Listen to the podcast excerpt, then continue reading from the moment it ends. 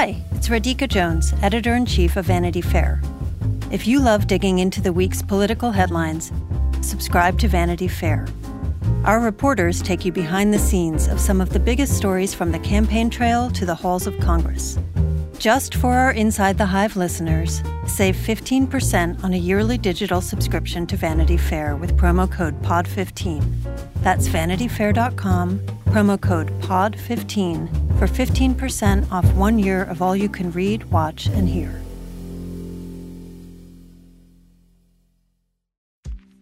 AI is making waves in every field it touches. President Biden is now on TikTok, and the election draws closer each day. With so much going on in the world, it is hard to keep up with it all, let me tell you. Hi, I'm Kai Ryssdal, the co host of Make Me Smart. It's a podcast from Marketplace. And every weekday, Kimberly Adams and I break down the latest in business and the economy with short daily episodes to make it easy for you to stay in the know. Listen to Make Me Smart wherever you get your podcasts. Ask anyone who's had a major water leak, and they'll tell you most of the damage could have been prevented if only they had been able to stop the leak sooner. Grohe, maker of innovative German engineered showers and faucets, is helping busy homeowners like you prevent water damage and protect your home even when you're not there. The new Grohe SenseGuard is an intuitive, smart water control that detects leaks, alerts you via a smartphone app, and automatically shuts off your water supply before more damage is done. Protect your home, vacation, or rental property with Grohe SenseGuard and quickly stop water damage before a drip becomes a flood.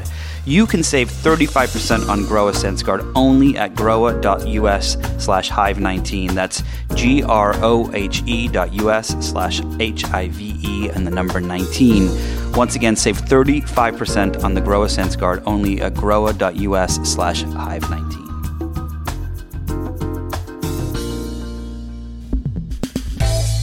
Welcome to Inside the Hive. I am your host, Nick Bilton.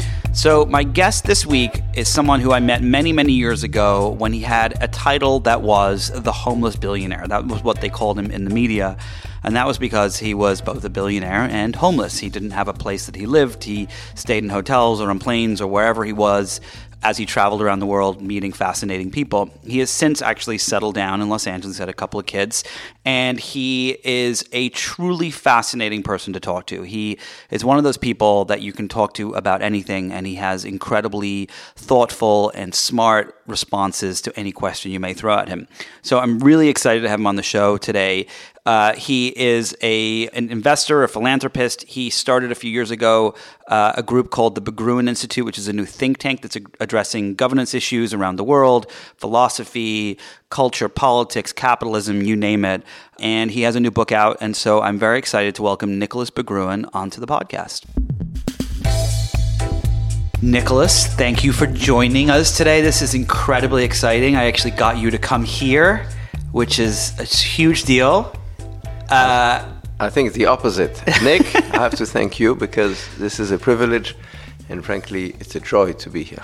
Well, I'm, I'm super excited. You have a, a, a book out uh, called Renovating Democracy Governing in the Age of Globalization, Globalization and Digital Capitalism. I can't even say it. It's so smart. I can't say the words. Um, which By the way, you have my favorite book looking at me right now. Which one? This is not you know what we're supposed to talk about, but I Which can't one? resist. Siddhartha, Hermann Hesse. Oh, it's the it's the best. I've got it. Oh, these are all these are like my favorite books over here uh, that I'm pointing to right now. The Accidental Universe, oh, yeah. Disgrace by you know we've got lots of stuff going on.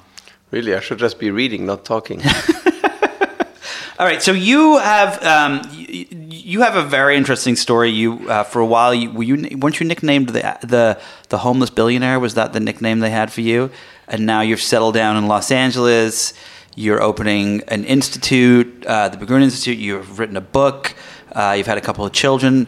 Uh, what made you decide to write this book? What was the kind of the impetus for it? Well, the book reflects some of the things that I'm interested in which is, you know, on, on a big scale, the future of humanity, but that humanity is really how do we organize ourselves? How do we think of ourselves uh, between uh, uh, humans and uh, their touch on politics, on social contract, on you know what society do we want to live in. Do you think that democracy? So you, the book title is "Renovating Democracy." Do you think democracy is broken, or on its way to being broken? Or you know, one of the things that I find, you know, we're going to get to all this, but one of the things I found really fascinating in the book was uh, when you look at China, for example, which you talk a lot about, and the the, the growing superpower that it is that it in some respects kind of works a little better. In some respects, of course, it doesn't when it comes to free speech and so on. But there are aspects of it that do, uh, and it's a communist country. Um, do, do you think that democracy in its current instantiation doesn't actually work properly? Well, any system, even the best system, and Churchill, you know, felt that democracy is the best system because all the others are not as good. So no system is perfect. But very importantly, I think any system, even a good one, needs to renew itself. And one of the things that we've done as humans is to change. And um, the changes sometimes are deep and sometimes dramatic. And when we see what you know what's happening to the world, China on the other side of our planet is showing that a different culture, a different way of doing things can potentially work. Doesn't mean that we should adopt it, but it sort of says, well, um, there are other ways of functioning. On our side, in democracies, we can see that we've become less and less able to change, less and less able to make everyone happy.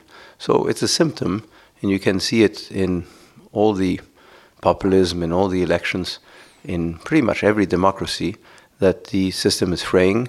And um, as opposed to bringing people together, everybody's voice is almost pulling them apart.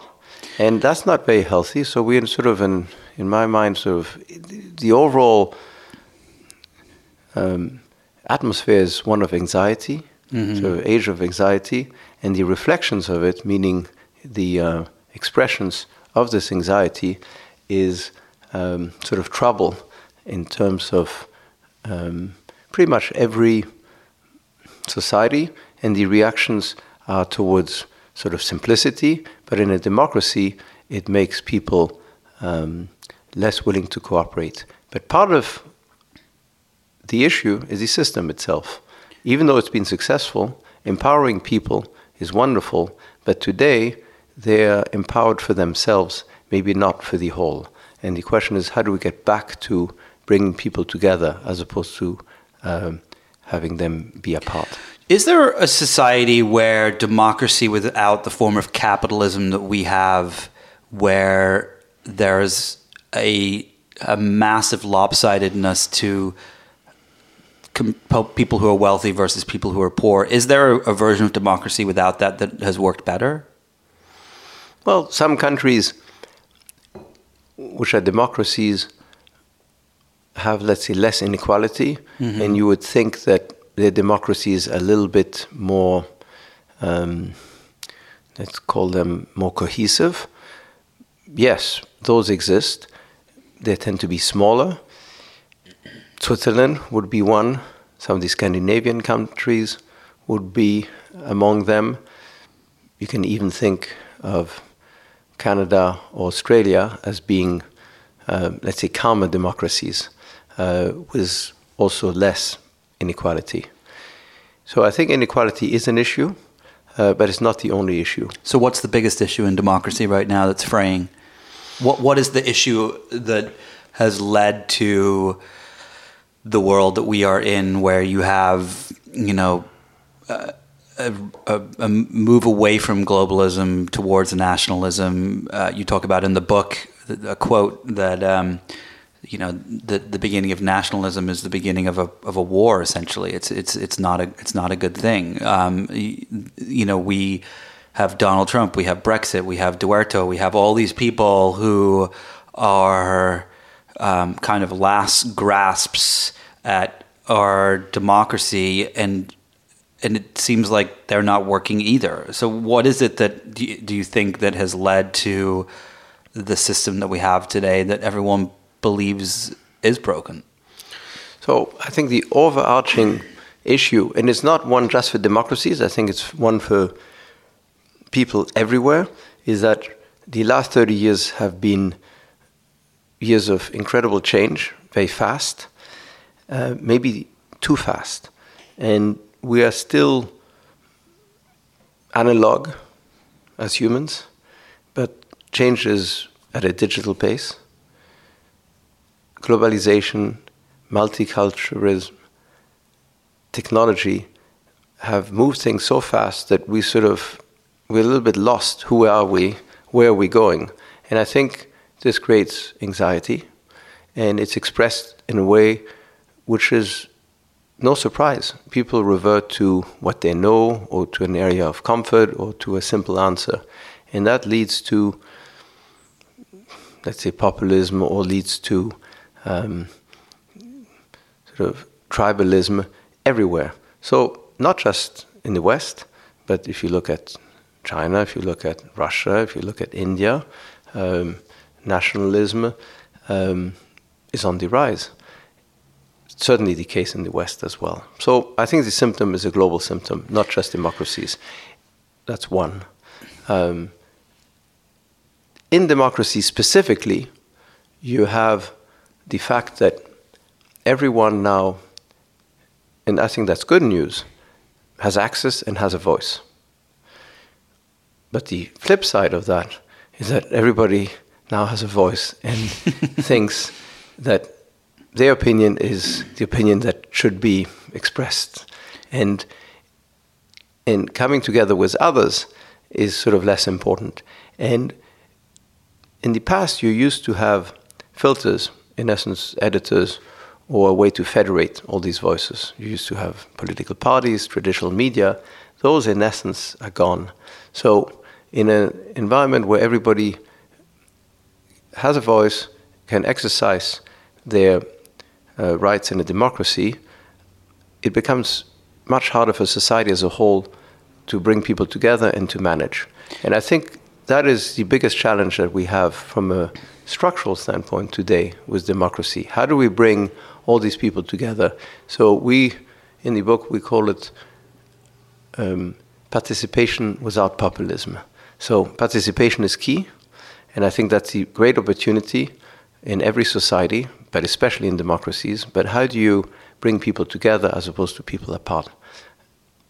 Okay, so you mentioned technology in the first part of that answer, which is the thing that over the past 30 years has, of course, hastened things. There's a there was a statistics a study from MIT that predicted that the amount of technological change in the in the next 100 years will be equal to the amount of te- technological change that's happened since the dawn of, of civilization. Um, and we're only 20, 30 years into that. You've got AI coming, automation, just the list is just, I mean, we can't even comprehend what 70 years from today is going to look like. Um, and job loss and so on. What is there anything we can do to slow this down, or do we have to kind of let it happen at the speed it's going to happen and then fix it after the fact? I think, bottom line, I think is unstoppable. The question is at what rhythm or what speed, and um, you know what are the what direction, what are the consequences? If you look at um, humanity for the last few thousand years, we've always evolved and changed, and technology has been sort of almost like our I don't know. It's, it's part of the energy uh, of of change, and um, and we cannot resist technology as humans. Um, it's uh, we we. we do you the think future, why, why the future that is our only destiny. Our destiny is never the past. It's never what people like to think as the present.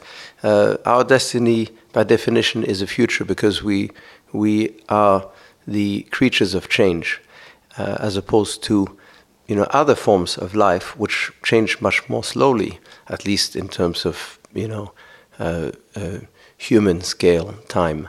So our destiny is change. Technology is sort of what accompanies us, or you know, in in that journey. And there have been times when it stopped because of reaction, and you never know. We when, what do you mean? what times when it stopped? There was well in the in the West it stopped during the Middle Ages. Uh, there was a period of time when people were, you know, not very willing to um, allow, and there wasn't. I mean, technology didn't really move things. People were resistant to change into new technologies. Then suddenly there was an explosion. That's during the Renaissance, and then again during the Enlightenment, and again during the Industrial Revolution. Now we could be at a you know, let's call it the AI revolution. And technology, I think, moves at an exponential uh, scale. That means, yes, it'll accelerate. Can we stop it for a period of time? Maybe. It could be now, meaning there's a big reaction, political reaction, but as uh, I mentioned before, I think it's much deeper than just uh, political. And um, so we might slow things down for 10, 20 years. But I think that's not that likely anyway. Even if it did happen, it'll start again afterwards. So technology will change us, will change uh, the nature of, hum- uh, nature of humanity. This is a very unusual time where you know we can really invent the future, invent the future of who we are as humans. In essence, we can play God between gene editing and AI. Um, we can invent or we can create who we want to be. That's extraordinarily exciting, but um, also scary. So that's, I think, why the anxiety level that we have globally is is heightened. So one thing that you talk about in the book that I found fascinating was the way China approaches things uh, differently. It's what's what's really interesting is kind of when you look at the statistics China and the US are essentially almost the same size in square kilometers. It's 9.5 million square kilometers, give or take, for China, 9.8 for, for the US. Yet they have a billion more people than we do. Uh, and they take these approaches to things that are. Uh, that we would see in the West, especially in America with the First Amendment and so on, um, as stifling and uh, not allowing free speech and so on. Yet, when you talk about Pew Research studies, uh, eight out of ten Chinese are happy with the way that the country is, is, going and and their society and so on, and only like three out of ten Americans are. Is it? is there a world in which we stand back and we say maybe Churchill got it wrong, maybe democracy is the wrong approach, uh, and there's a different one?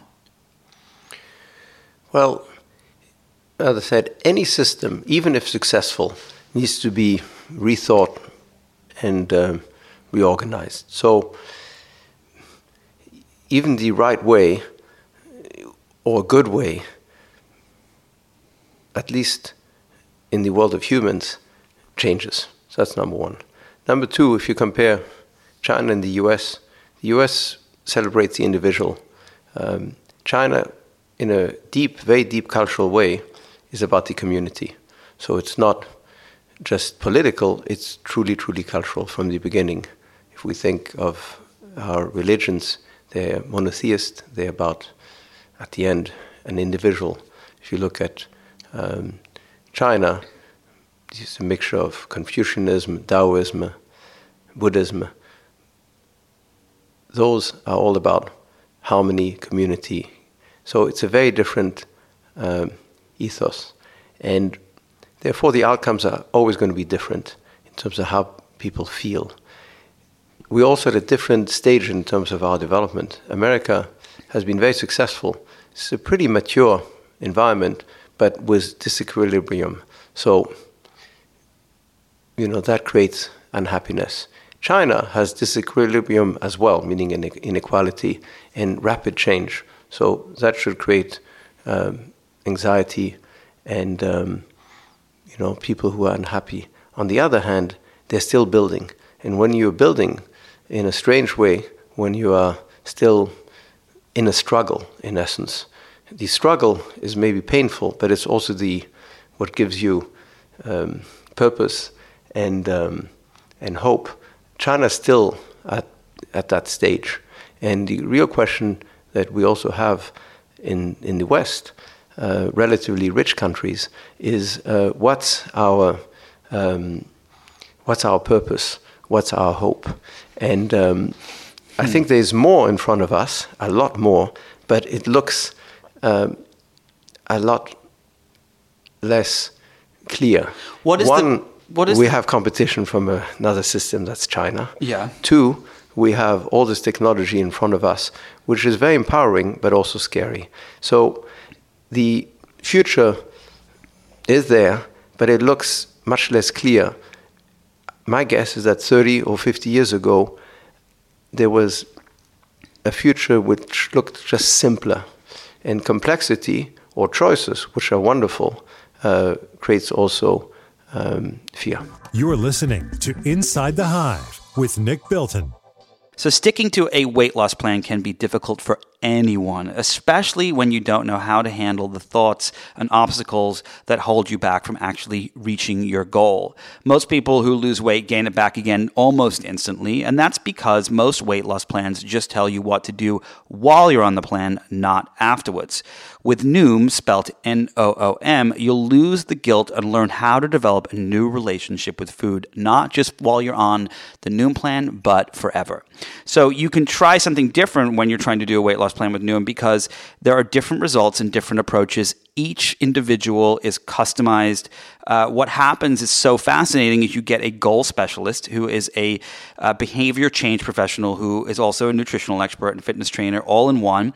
And they can kind of create a, a plan for you. They can walk you through it. Uh, there's a community so that you feel like you're not alone as you're trying to lose lose weight or trying to get healthier. You can track your meal habits. You can visualize portion sizes see calorie density all these incredible things from the Noom app. It's a really fascinating thing. The thing that I found so amazing about Noom was that they ask you a bunch of questions when you sign up and then they kind of show you the answers for what it is you're trying to do and i discovered that i was actually trying to lose some weight so that i could be healthier and live longer and spend more time with my family and seeing that uh, presented to me the way they did it um, really has inspired me to eat healthier recently. Noom is designed for results. It's out with the old habits, in with the new. You can sign up for your trial today at noom.com slash hive. That's N-O-O-M dot com slash hive. Uh, what do you have to lose? Visit noom.com slash hive to start your free trial again. Uh, today. Uh, again, that's noom.com slash hive. Start losing weight for good. N O O M dot com slash hive. There are a lot of issues on voters' minds right now. Six big ones could help decide the election guns, reproductive rights, immigration, the economy, healthcare, and the wars overseas. On the Consider This podcast from NPR, we will unpack the debates on these issues and what's at stake. You can listen to NPR's Consider This wherever you get your podcasts. You mentioned that uh, that in America we have this system where you know we're always trying to attain things in the system, and and um, there's this there's competition, there's this we there's this constant question that every single person in this country asks themselves of what is the reason I'm here? What am I supposed to be doing? And in China, it's different, right? There's this great quote that I I underlined. Um, uh, it's a famous dictum where it says, Black cat, white cat, what does it matter as long as it catches the rat? And that's kind of like the philosophy in China, right? Where it doesn't matter. we we have a, a, a, a goal that is different. What is the goal of people in China compared to the goal of people in the US? So that's a quote from, I think, Deng Xiaoping. Yeah. And, and the reason why he said that is somebody asked him once, I think, you know, what's your definition of communist China? And in essence, what the answer is that yes, in theory they're communist, but their practices are not very communist. So they're a mixture of communist, um, capitalist, Confucian, all at once. And they, at the end, don't really define themselves. We in the West have this need, which is deeply cultural, comes from, I think, our monotheist religions, where we see things as one way, one truth. There has to be one truth to everything. And even the scientific method is all about finding, you know, the, the right equations, uh, the right calculations that is the truth until it's proven wrong and you have a new one. But it's always about one version of the truth. So as individuals, we sort of view ourselves as very much an individual apart from the world with a mission and with our own version of the truth. If you look at China, the truth there is not one. It can be distributed. Um, it can be communal. And it's not one against everyone else. It's everyone together. And their version of the truth is not one truth. It's, in essence, equilibrium or, um, you know, a sense of harmony. Totally different uh, way of thinking about the world. Ours is, let's say, potentially more dynamic. It's about competition. It's about winning. So winners, winners and losers.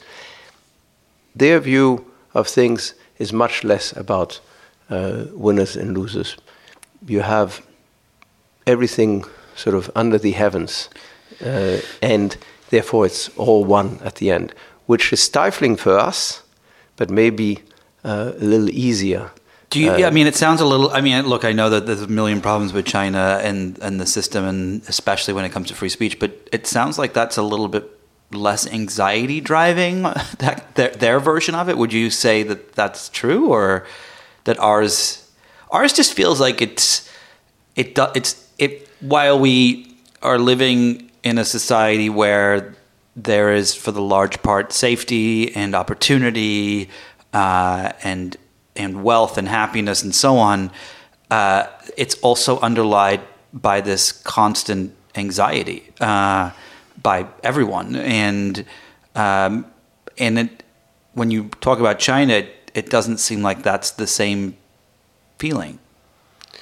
Well, here you you almost have to sort of prove yourself every day to yourself and everybody else, and um, you you don't really feel like you're you know you you you just are. So it's sort of you know it's almost like a daily fight uh, for your place in the world, and the wonderful thing is that the the amount of options we have.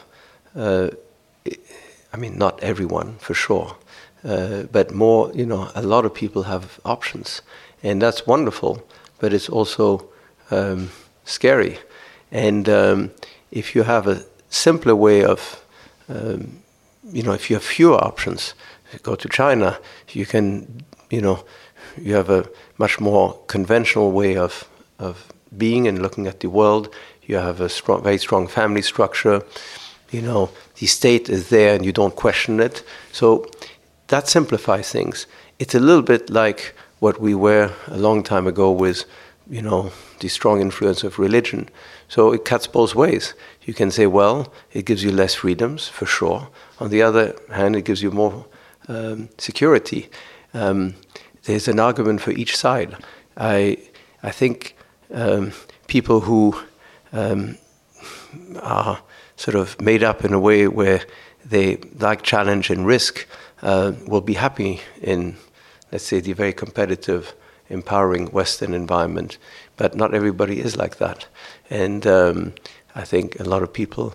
Um, I think most people feel like that. that they're lost. yeah, most people are not like that. I think that there's a, it's a certain percentage of people that are, and it's a small one. And um, all right, so I, w- I want to switch gears a little bit. Um, one of the things that has come up recently is um, that we there are a lot of people that believe that that the problem is not necessarily democracy, but the problem is capitalism uh, and that the version of capitalism that we have in America doesn't actually work, um, especially when you look at the mass inequality, and that, that that will be there's you know you talk in, in your book a lot about Piketty uh, and his his his feelings on capitalism and and the systems and, and what's in place and what's not. You've got a, huge movement in Congress right now with people like AOC and um, and others, Warren and so on, who are talking about, you know, these tax structures, how billionaires should be taxed 80, 90%, how there shouldn't be people with that much money in society. And you talk a bit in your book about this idea of a post capitalist scenario. Do you think that, first of all, can you explain the post capitalist scenario for listeners? But second of all, um, do you think that, that that the version of capitalism that exists today works, or that that's something that needs to be kind of remodeled too? Definitely, capitalism, like in any system, uh, needs to be remodeled, as you say, uh, renovated.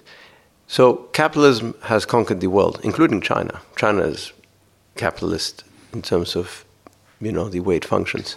So the same issues that we have here are all around the world because pretty much every society is capitalist today. So the inequalities and the potential inequality, which thanks to technology could increase, needs to be addressed. We are, we've shifted, in my mind, the post capitalist idea is that beyond labor and capital, what's going to be the most valuable already is, in essence, it's information, information, yeah. algorithm, technology. So you can create a new business, and it becomes it can become very very valuable with very little capital. Look at the businesses that we know uh, here in the West, um, like Google or Facebook. The amount of capital that was needed to create those businesses are very very very small, and the amount of people also. So now they employ you know, fairly large amounts of people, but it's but it's nothing compared to businesses of the past. That's right. So you don't need labor, you don't need capital like you used to in the in the past. So you have to reinvent yourself, because the question is, as the value, the monetary value, is going to go to, in essence, the owners of the intellectual um, rights, uh, meaning the value is going to go to the algorithms, in essence, and the owners of the data. Um, it's going to be fewer and fewer people and more and more concentrated. The good news about this is that technology is going to um, free up people, same way as industrialization freed people from uh, having to work on farms. So it'll be freeing, but how do you make it fair? Uh, and fair is a few different things, not just economically, but also in terms of human dignity. If you have much more time on your hands, uh, you know, what do you do with it? How do you feel good about yourself? What's your occupation? Time is the most valuable um, commodity we have. Um, and uh, it's the one that is exploited by others, but at the end of the day, we're going to have the ability, which I think is wonderful, to exploit it ourselves. We're going to. What do you mean by that? Meaning, we're going to, with, um, you know, with development in technology, we're going to be able to, I think, over time, uh, really own our lives more and more. Meaning, own the our time and because automation will do everything else a lot. But what? So in that instance, what will we do with our time? That's the key question. So the you know you could end up like what you know the Greeks uh, in you know sort of in, in Athens. Um, the, the fantasy of the Greek philosophers was well, you know, the the most evolved um, humans were the ones who spend their time uh, uh, thinking and um, um, you know, you, you know, uh, focused on the important issues and questions as humans, um, spend time on uh, contemplation and beauty, and obviously uh, pleasures, uh, as opposed to work. And we may get there one day. So we we Not will with social media, we won't. we will. Well, that's the thing, and that that's the but the- choice. the thing Yeah, is no, that- that's yeah. that's the choice. The choice is what happens to this all this time. Where does it get consumed? So uh, you let's assume that people will have more options in terms of what to do with their time. So will they spend it with each other? Will they spend it, But wait a you know, second, thinking? But will they, they- spend it um, um, looking at nature, or will they spend it uh, working for the social media companies? Well, the, the So- algorithms, that, so the algorithms that are going to free us up from our time are also designed to outbest us in consuming our time. You see now, you know, like I think that the big reason that there's been a massive pushback against social media is that um, the the algorithms in social media know us better than we know ourselves, and they know how to suck us in like fish hooking onto a hook and we can't get free. And so the the only solution is to delete it.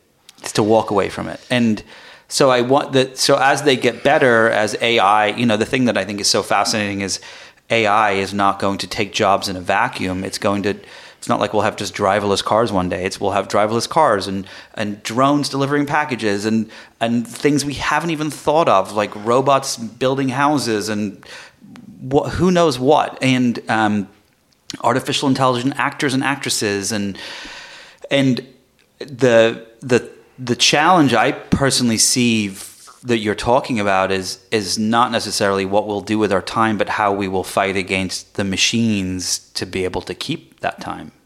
Well, but that is in essence it's the same. Do we want to do we want to be a sort of a free fish, or do we want to be a you know uh, a fish that gets hooked?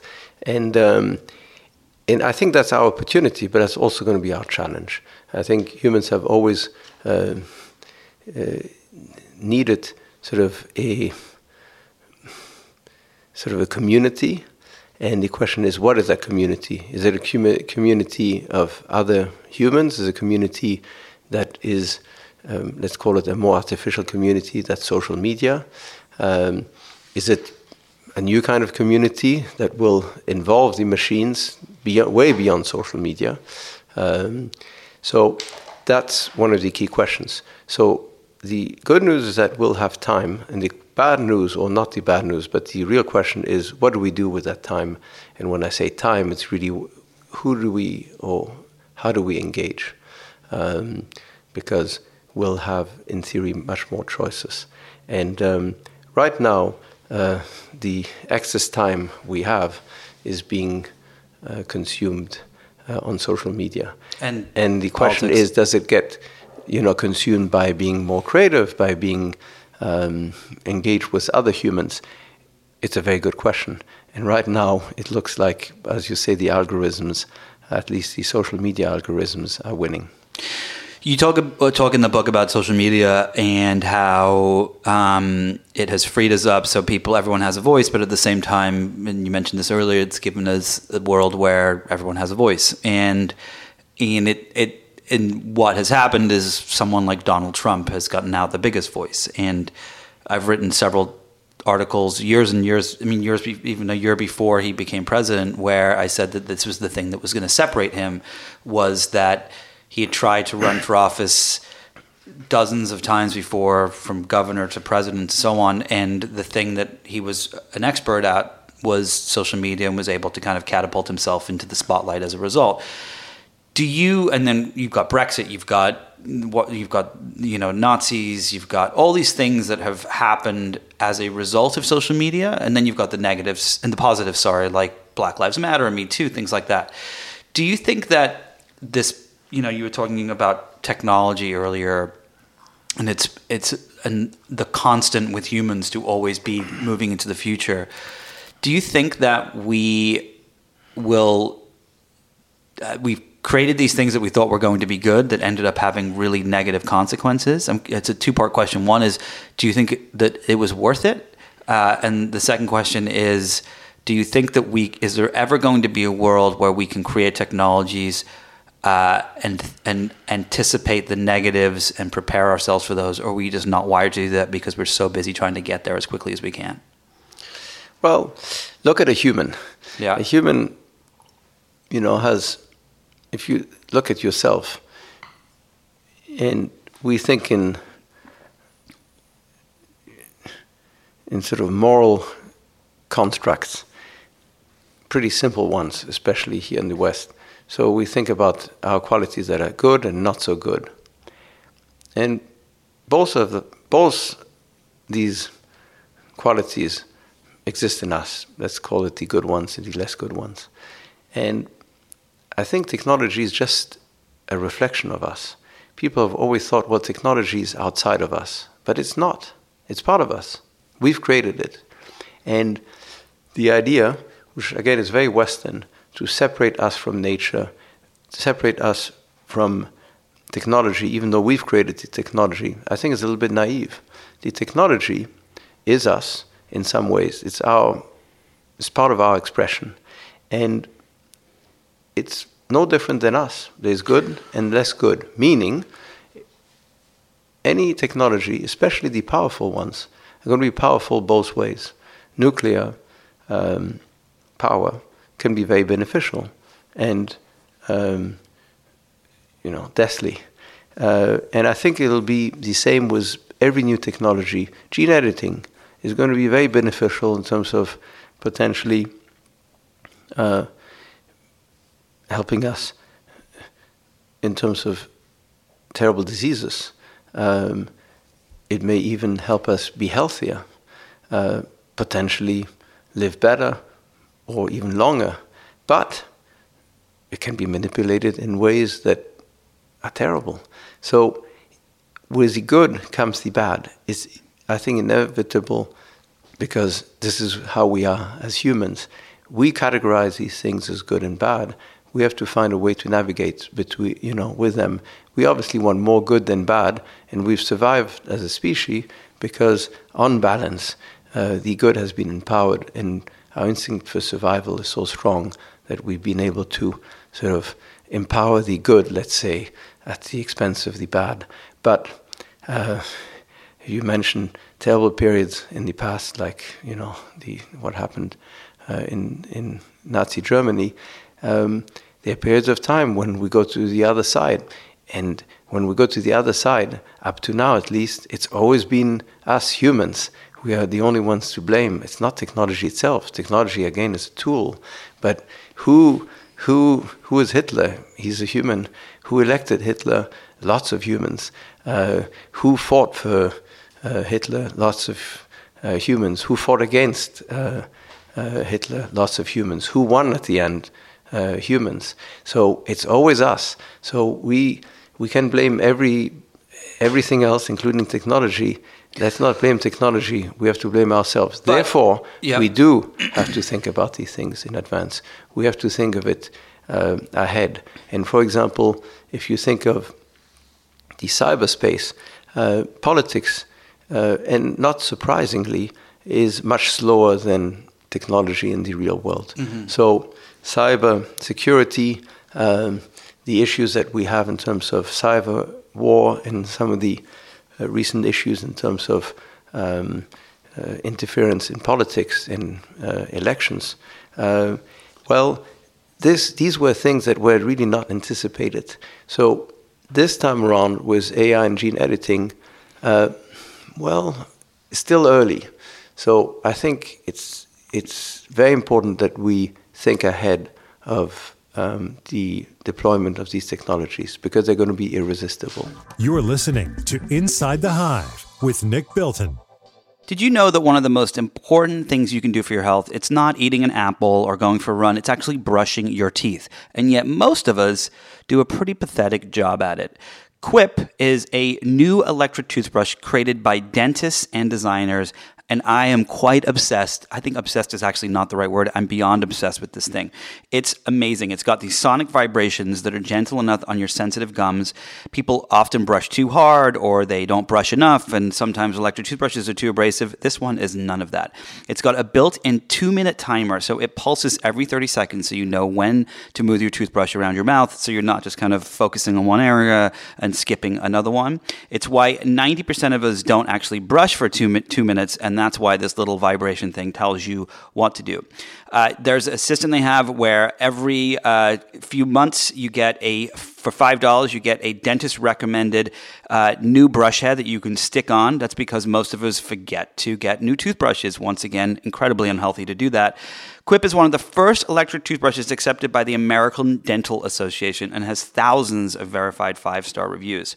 I literally love this thing. I've been brushing my teeth with it for the past few weeks, and it's changed the way I brush my teeth. And I'm not just saying that, it is truly a fascinating, amazing little toothbrush. Uh, they have a special deal for listeners of Inside the Hive right now. For $25, you can get a Quip with a uh, refill pack for free and the Quip toothbrush. There's lots of different colors to choose from.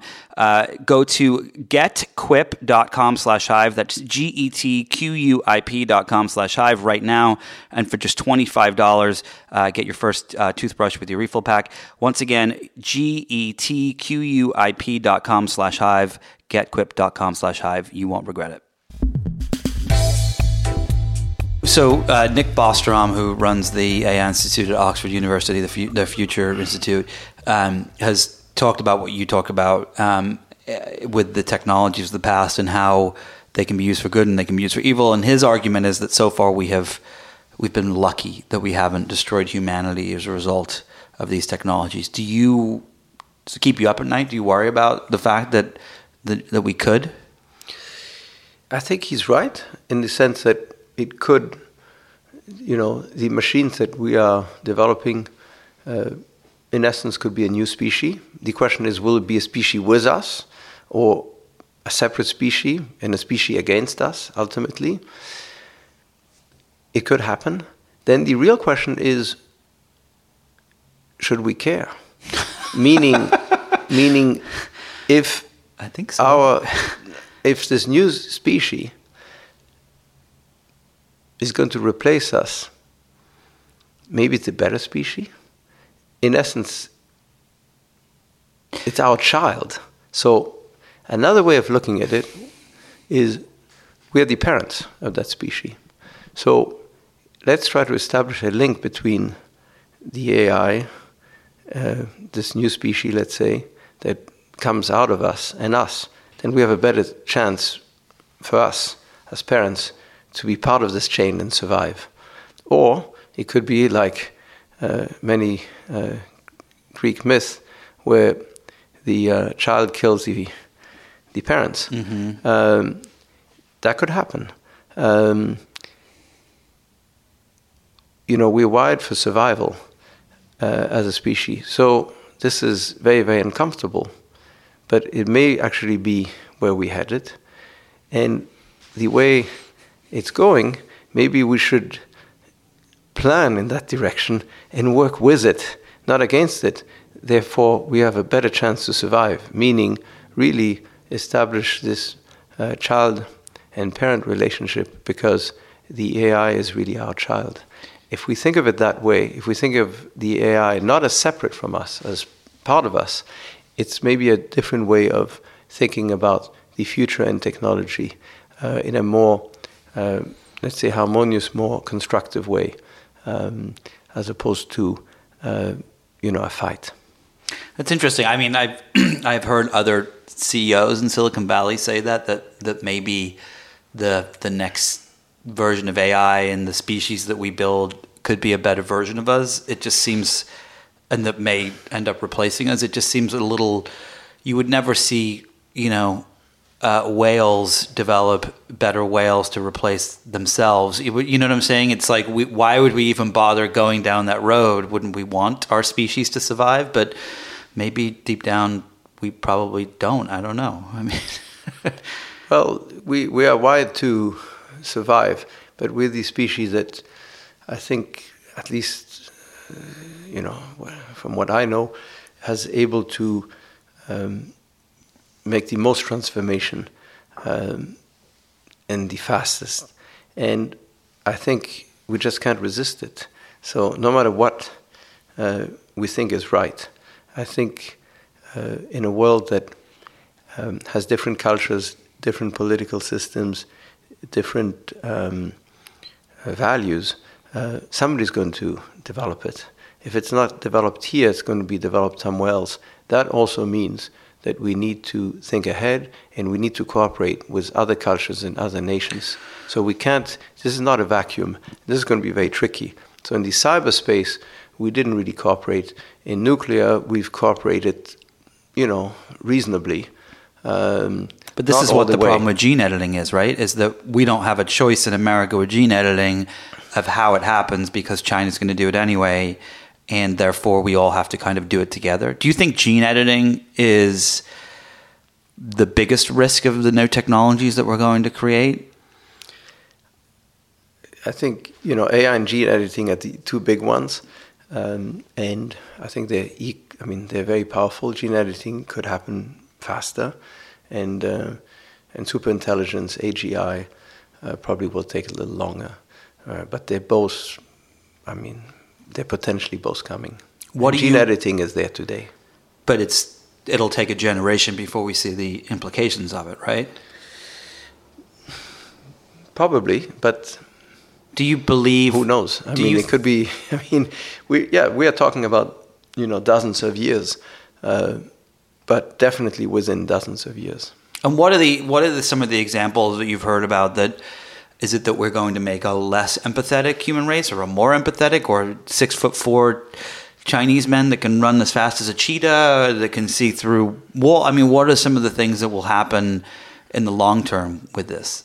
Well, I'm not a technologist. I think these these are. I'm the wrong person to try to answer these, but it's in that direction. Yes, you could make uh, humans um, more powerful, uh, better in some ways, and um, that's great. But more powerful means also, you know, with power, you in essence have responsibility, and I think that it's going to be the same with these superhumans. Um, all right, we have time for a few more questions, and then we'll let you get out of here. Um, uh, so, well, I did want to answer Yeah, one question okay, that yeah. you put on the table, then we went off a little bit. Uh, the one question about rethinking capitalism. Okay. So I think capitalism uh, has conquered the world, but needs a serious rethink. And um, I think what uh, the debate in the U.S. and you know in these coming elections is going to be well, you know, inequality. How do we uh, address it? But that's not just in the U.S. It's everywhere, and um, and I think it's very legitimate.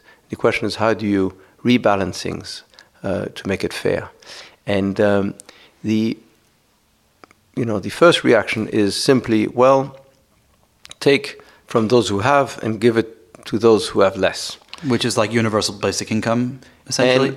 and and you know the, the most primitive expression of it is just to say all right uh, let's raise taxes. And it's been the system that has worked not perfectly but it has worked in the past. But it really uh, pits people against each other Wait, which system is the one that's worked? The raising taxes? yes just Got you it. know redistribution through taxes Yep. another way to redistribute is universal basic income and it at least gives everyone a minimum potentially. And in a rich society, why not? Because a rich society, in theory, can afford it. The question is is that enough? Does it give, do people feel that they're in the same boat? Does it give more than money, meaning dignity? And what we've been thinking about and what we talk about in the book, uh, and what one of the things we work on at the Institute is a concept that we call predistribution. That means, uh, as opposed to universal basic income, it's sort of the equivalent of universal basic capital.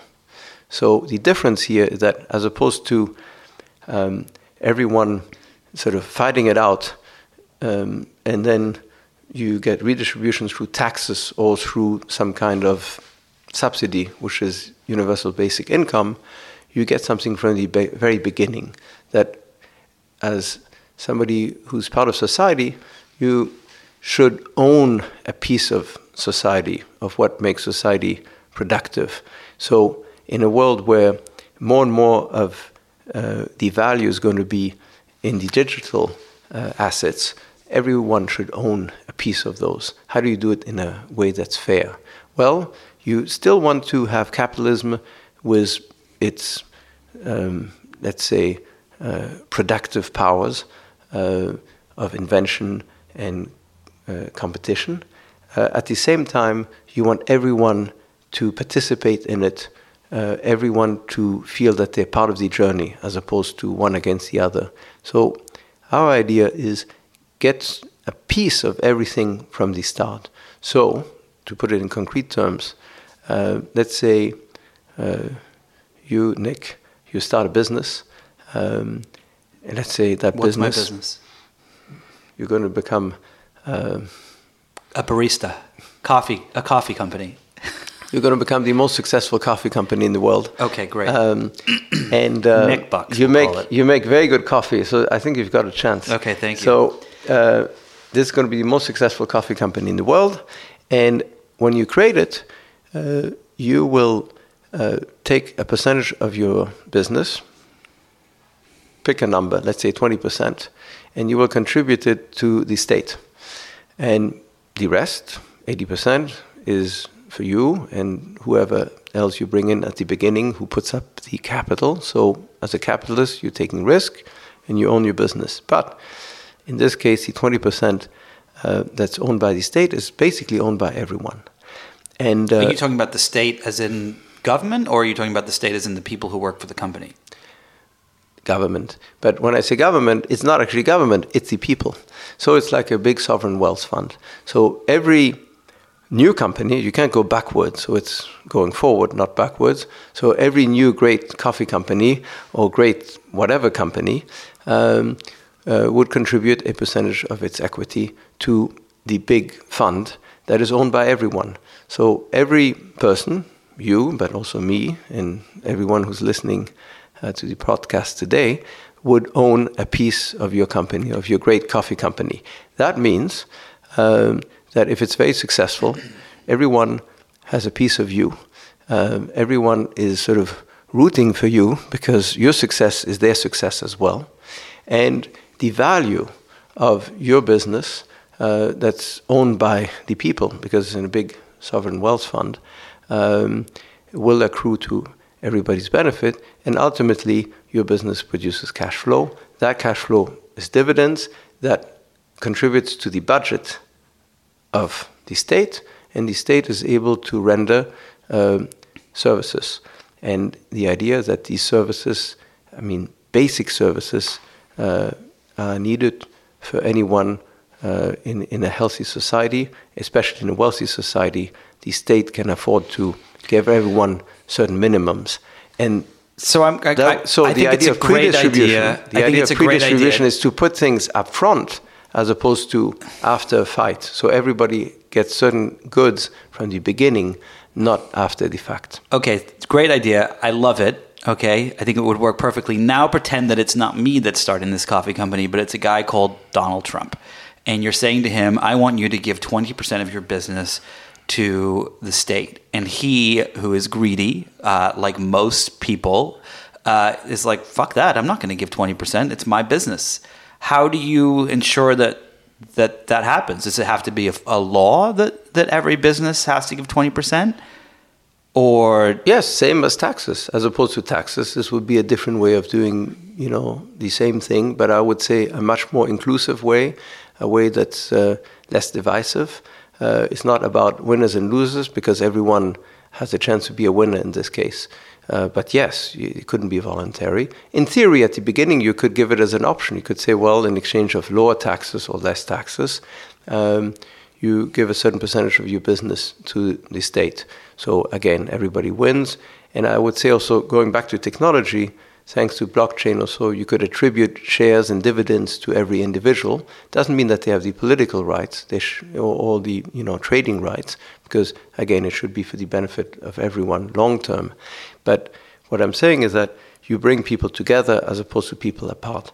That's the concept. It's very early days. We're working on it, uh, but the idea is bring, make capitalism, you know, something for everyone to be a winner in, as opposed to um, where we are today, which is too much about winners and losers. And so, what are you going to do to try to get that to happen? Are you lobbying Congress people? Are you just going to present the idea? Is it Well, I hope- think we're at, a, we're at a time when new ideas are needed. This may be a good one or a bad one, uh, but you have to present the idea.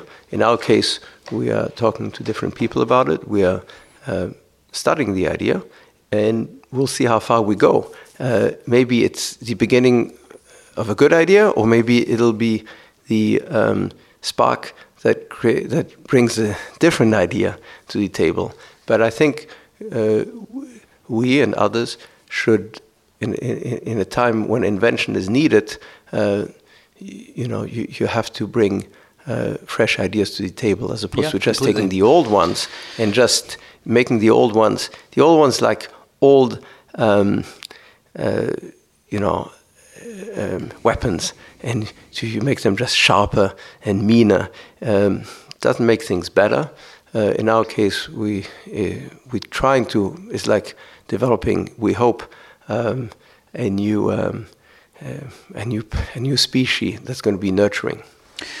Um, all right, last question for you. Two, the second to last question. Sorry, uh, my penultimate question. Um, in the book, you talk a little bit about immigration, and uh, and it, when you kind of look at immigration right now, it's it's essentially the you know there we we we're in the midst of a lot of chaos in society, a lot of change, a lot of misunderstanding, a lot of confusion.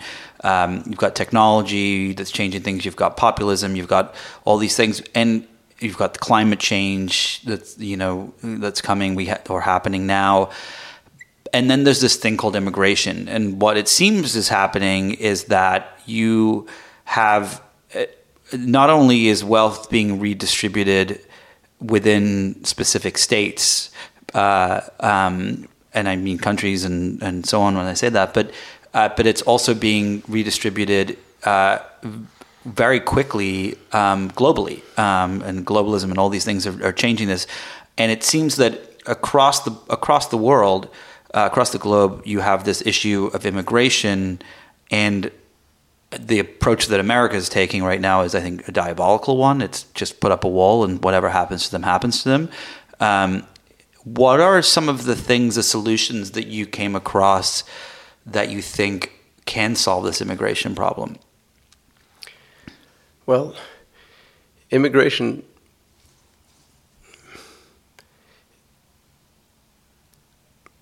has become highly politicized. Yeah. Which is an issue.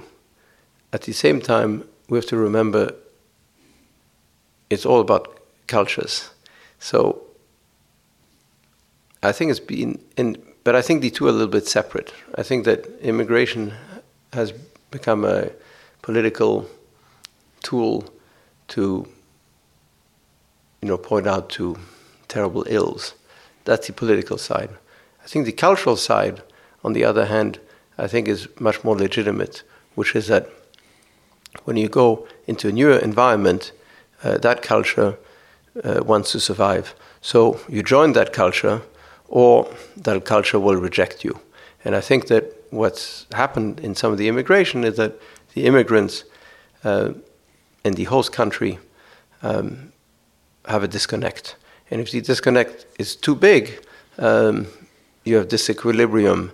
It's almost like, you know, homeostasis, where it, it goes out of whack, out of balance, and you, you have tension. It doesn't always have to be that way.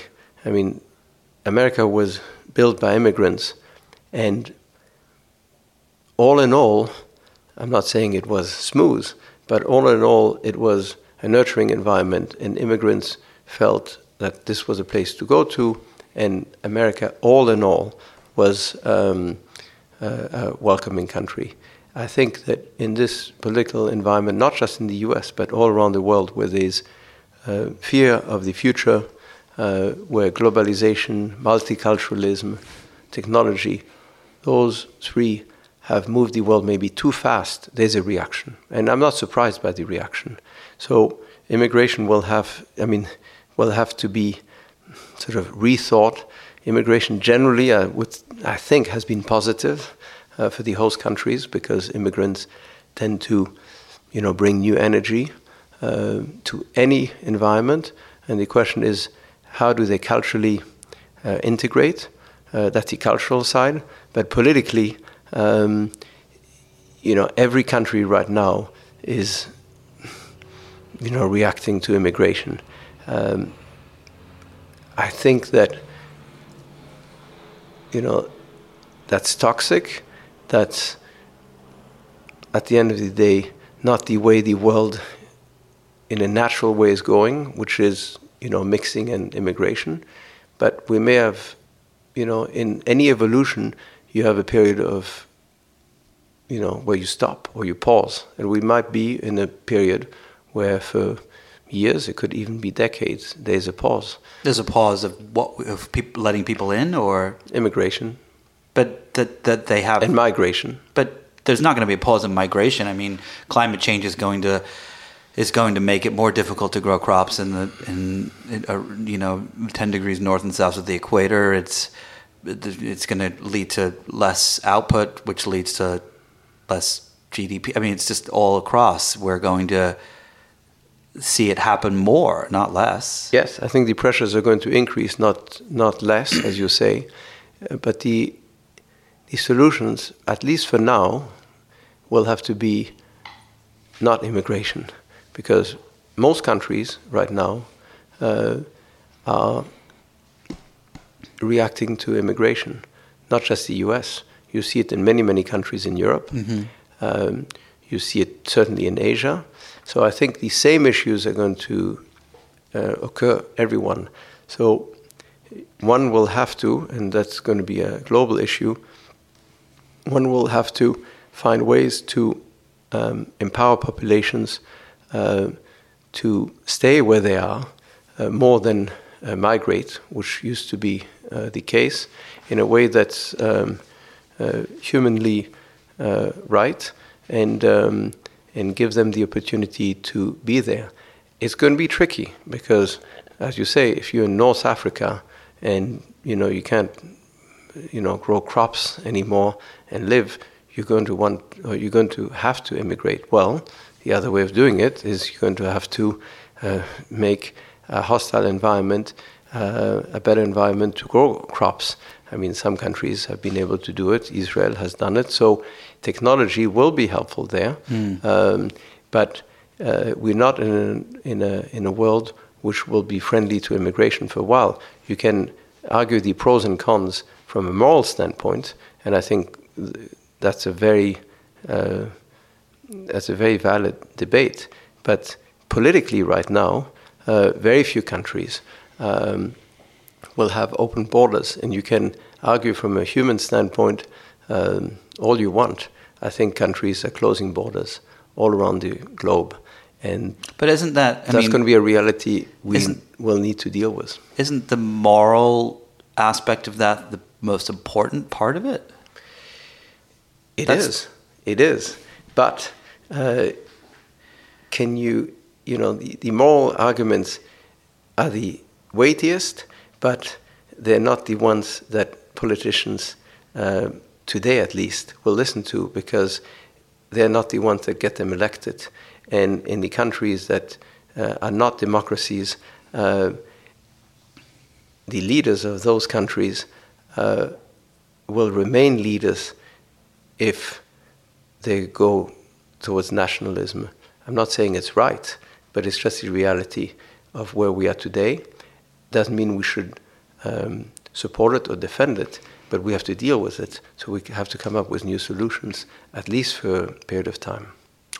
All right, last question for you. So, um, you uh, spend your days talking to lots of fascinating, intelligent people at the Institute, and um, you obviously spoke to lots and lots of people for this book um, and did lots of research. You recently had a, uh, two kids.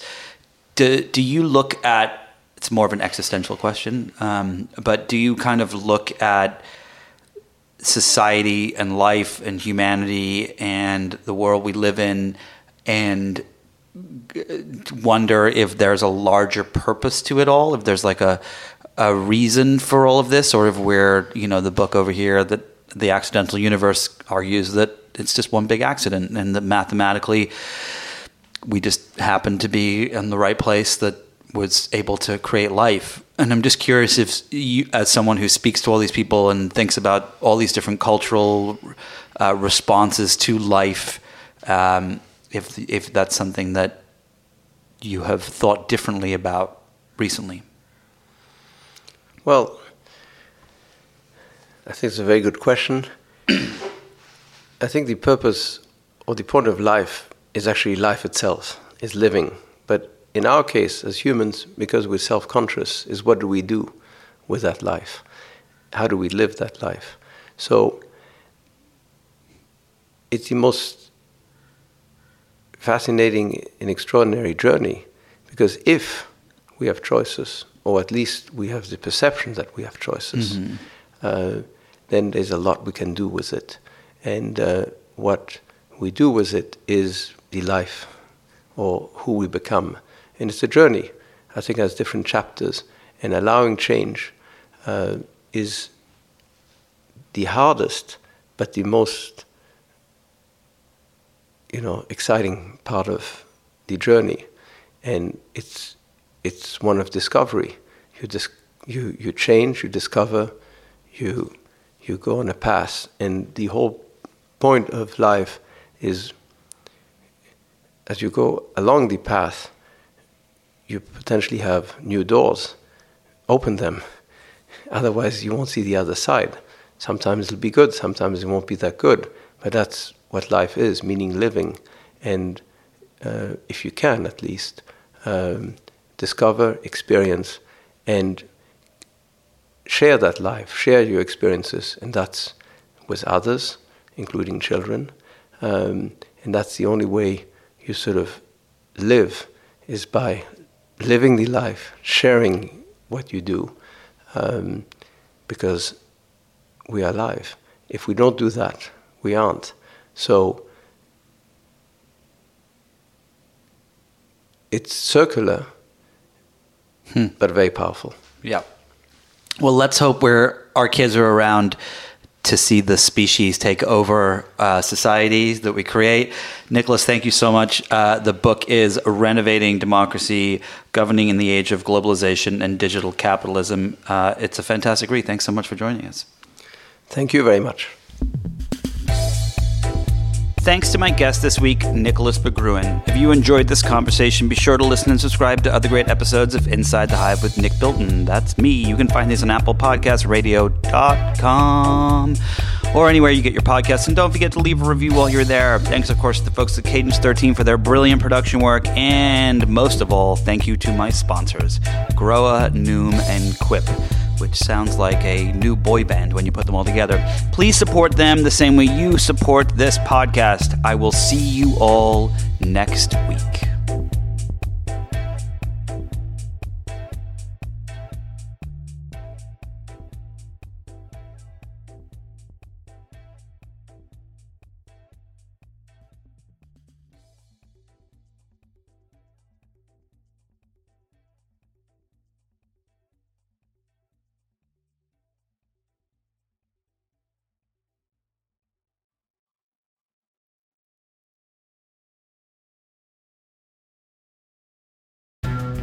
And if you are watching this video, either I'm dead or I'm in a very, very, very bad situation. She said, Oh my God, I can hear gunshots. I can hear men outside. Where are they? What have they done to them? Are they dead? Are they not dead? There is one suspect her father, the Sheikh. It's Madeleine Baran from In the Dark. We've teamed up with our new colleague, Heidi Blake, at The New Yorker to try to answer a question about one of the richest men in the world the ruler of Dubai. Why do the women in Sheikh Mohammed's family keep trying to run away? There's five policemen outside and two policewomen inside the house. So basically, I'm a hostage. And he reminded me that Sheikh Mohammed can get me anywhere. Because you're a rich and powerful person, you can effectively break any law you want in our country and get away with it. The Runaway Princesses is available now. Follow In the Dark wherever you get your podcasts.